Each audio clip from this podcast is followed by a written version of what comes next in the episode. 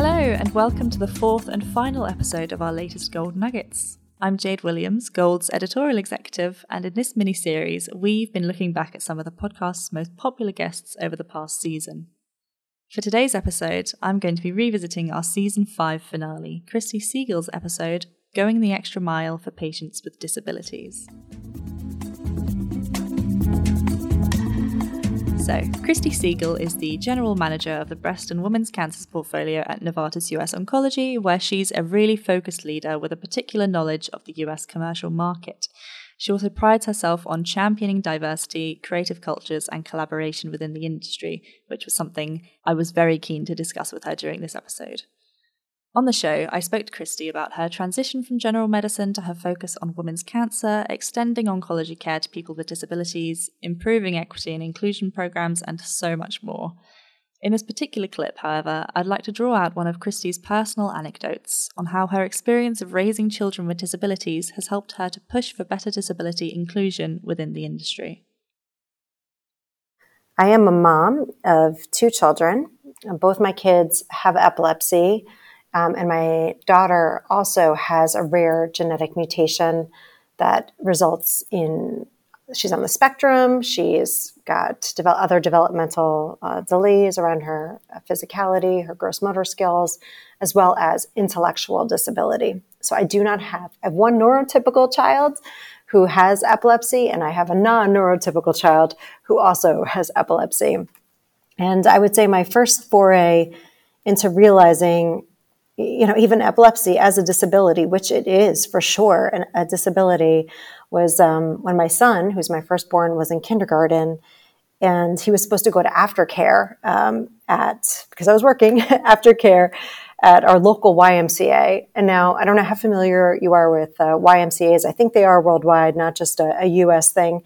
Um, but but a lot of what a YMCA is rooted in is around giving back to the community and giving equal opportunity to everybody, um, which I really like those values of the why.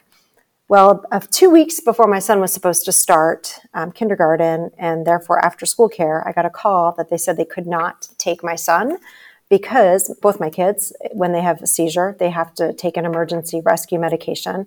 Otherwise, they go into something called status epilepticus, which is res- seizures that do not resolve. A seizure should resolve within like a minute to two minutes at the most, um, but they don't. They just keep they just keep seizing, and it becomes a medical emergency, as you can imagine. So this medicine, this rescue medicine for seizures, at that point in time, basically you need to give it rectally. And the Y had a problem with that because they have a policy against sexual abuse.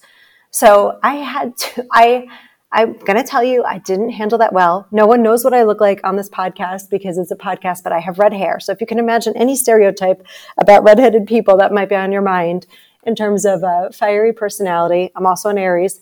And it didn't, it didn't land well when somebody told me that they couldn't give my son a life saving uh, medication because of a concern and a conflict with the sexual abuse policy. I'm not advocating, nobody is who has epilepsy to have uh, for sexual abuse.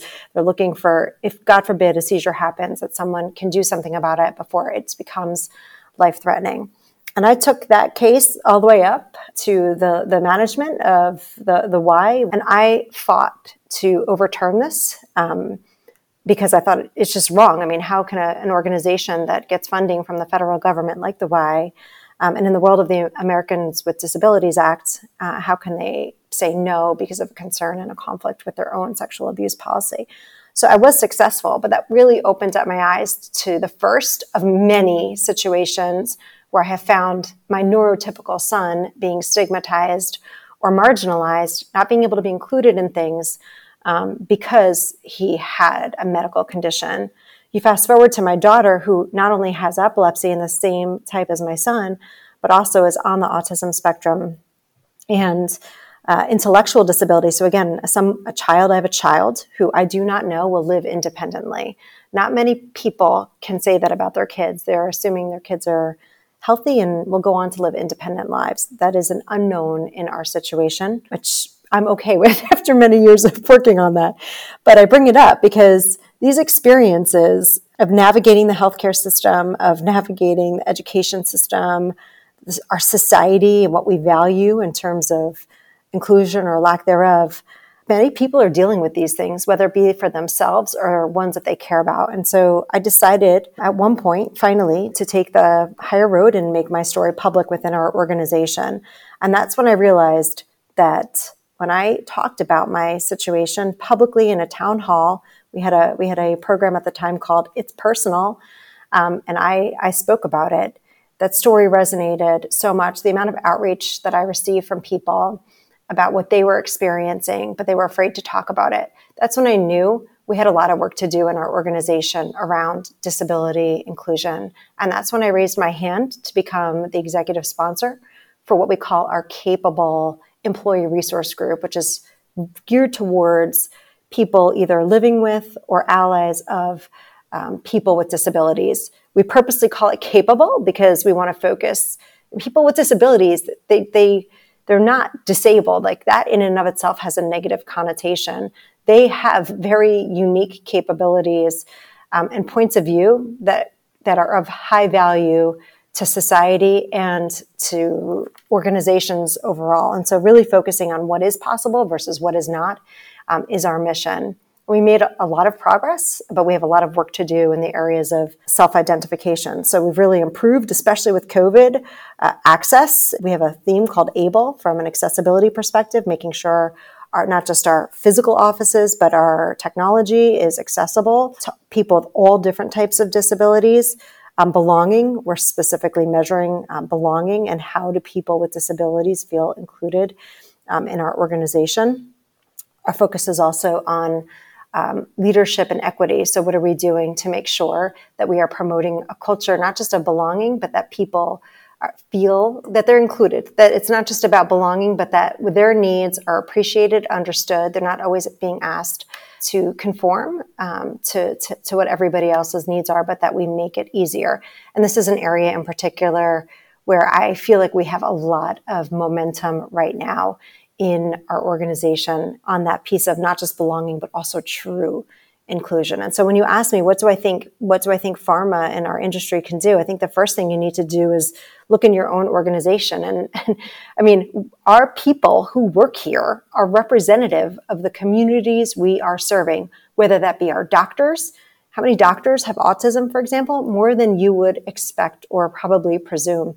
And our patients, like we just talked about, I think this just has become more obvious to me working in oncology and really digging in and doing the work to understand what are these dynamics. So I think we have a responsibility that starts at home with our own employee base. And then how do you take that? Once, once you've made enough momentum and progress, then how do we take that focus and impact to the external uh, community we serve? And that's what I'm really excited about, you know, in, in the years to come here at Novartis. We love it when our guests feel comfortable enough to share these personal insights. It's so interesting to hear how Christy used a challenge she faced with her own child to bring about change for children with disabilities more widely. Also, becoming an executive sponsor for the Novartis Employee Resource Group based on her own experience was a great move, and it's wonderful to see how she's making improvements within her organisation. Looking at your own organisation, as Christy recommends, is a surefire way to make sure you're doing what's best for people with disabilities in the external community as well.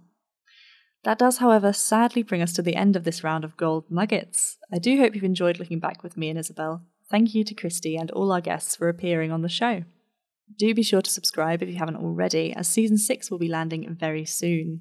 Join Isabel and I in exploring more of the marketing and medical spheres of pharma, featuring many more amazing insights from guests in the industry. Until then, it's goodbye from me. See you next time.